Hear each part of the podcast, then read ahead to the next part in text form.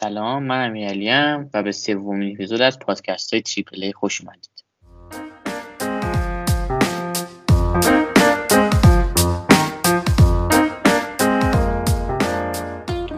خب امروز به جای آروین امیرعلی اینجاست و امیرعلی معمولا توی پشت صحنه است. ایت اپیزودامون انجام میده و امروز به جای آروین پیش ماست. سلام.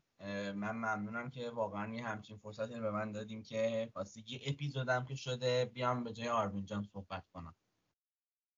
خب ما قبل اینکه بریم اپیزود شروع کنیم یه نکته هست که من باید بگم و اینو باید تو اپیزود اول می‌گفتم.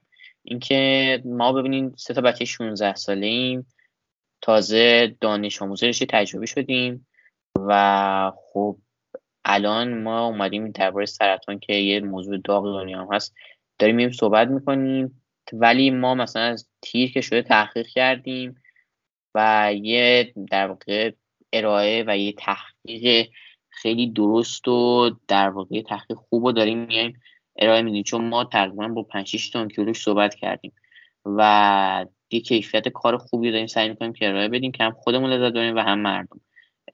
خب بریم سراغ بحث این اپیزودمون. توی اپیزود قبلی ما گفتیم که با دستکاری دی ای و فهمیدیم با دستکاری دی ای میشه سرطان به وجود آورد بله. تمام اتفاقات بدن ما مثل بیماری ها و واکسن ها با آنتیژن و آنتیبادی کار می‌کنن.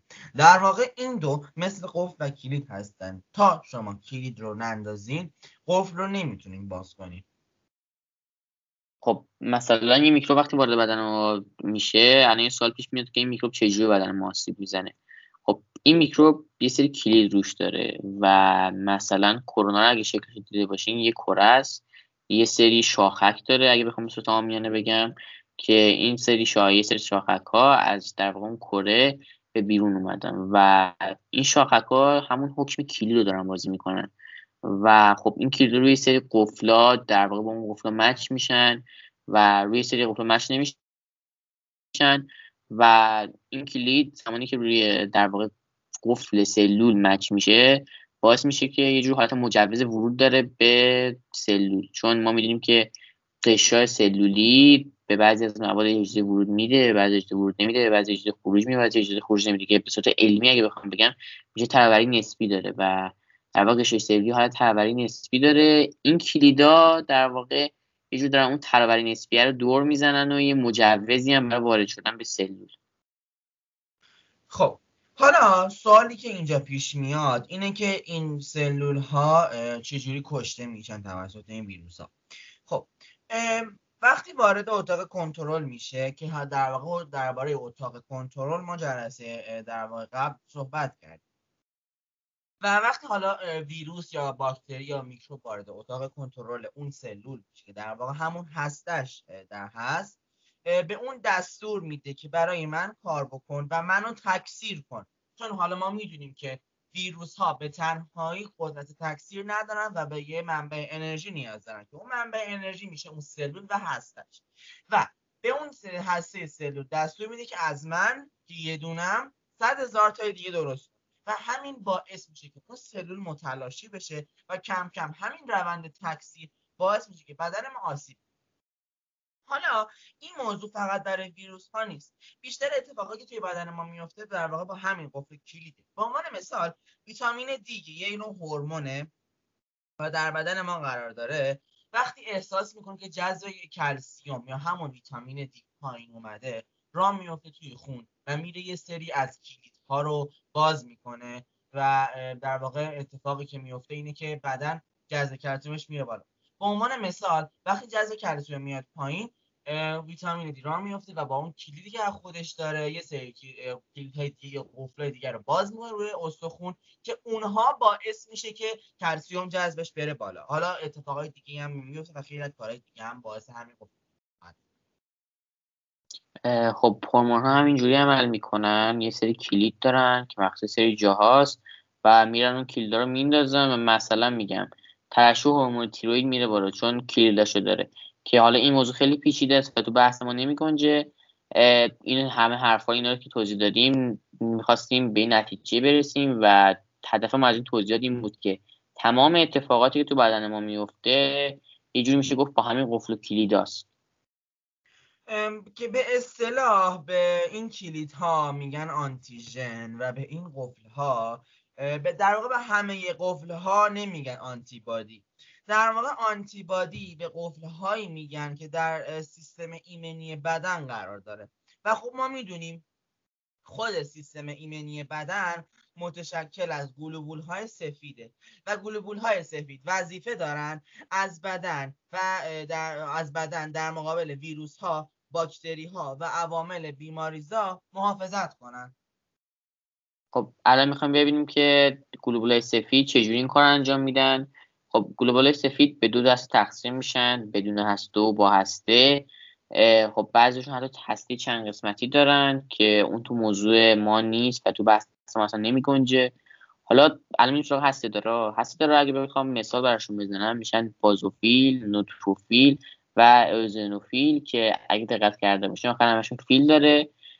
خب هر کدوم از اینا سری وظیفه دارن. مثلا نوتروفیل تو بیماری باکتریایی خب خیلی مبارزه می‌کنه و نقش خیلی زیادی داره. و مثلا اگه دقت کرده باشین زمانی که دست ما زخم میشه یه سری چرک های سفید حالا مثلا بعد یکی درست که میگذره روش در واقع شکل می‌گیره که اینا همون نوتروفیلا هستن. خب البته اگه دوست داشته باشین ما می‌تونیم یک قسمت کلا اختصاص بدیم به انواع گلوپول های سفید و درباره اونها صحبت کنیم که حالا اصلا چند هسته هستن و اینا. اگه دوست داشتین توی کامنت ها به ما بگید خب حالا نوتروفیل ها اول میان مبارزه می‌کنن. در واقع نوتروفیل ها میشه گفت خط مقدم بدن هستن. خب شاید تا اینجا براتون سوال پیش اومده باشه که نوتروفیل اصلا چجوری می‌فهمه که مثلا این سلول صدمه دیده و یه جای بدن زخم شده. باز با همین قفل کلیداست زمانی که یه سلول زخم میشه یه سری کلید میفرسته اون کلیدا میرن توی قفل نوتروفیل و نوتروفیل رو صدا می‌کنن. نوتروفیل میان جمع میشن و همون چرکای سفید که در توضیح دادم رو ایجاد می‌کنن.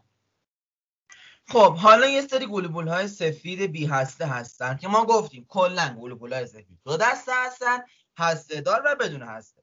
هسته دار رو امیر جان توضیح داد. حالا میرون سراغ بی هسته ها یا اصلا بدون هسته ها خود بدون هسته ها به دو تا در واقع دسته تقسیم میشن که میشه لمفوسیت و مونوسیت.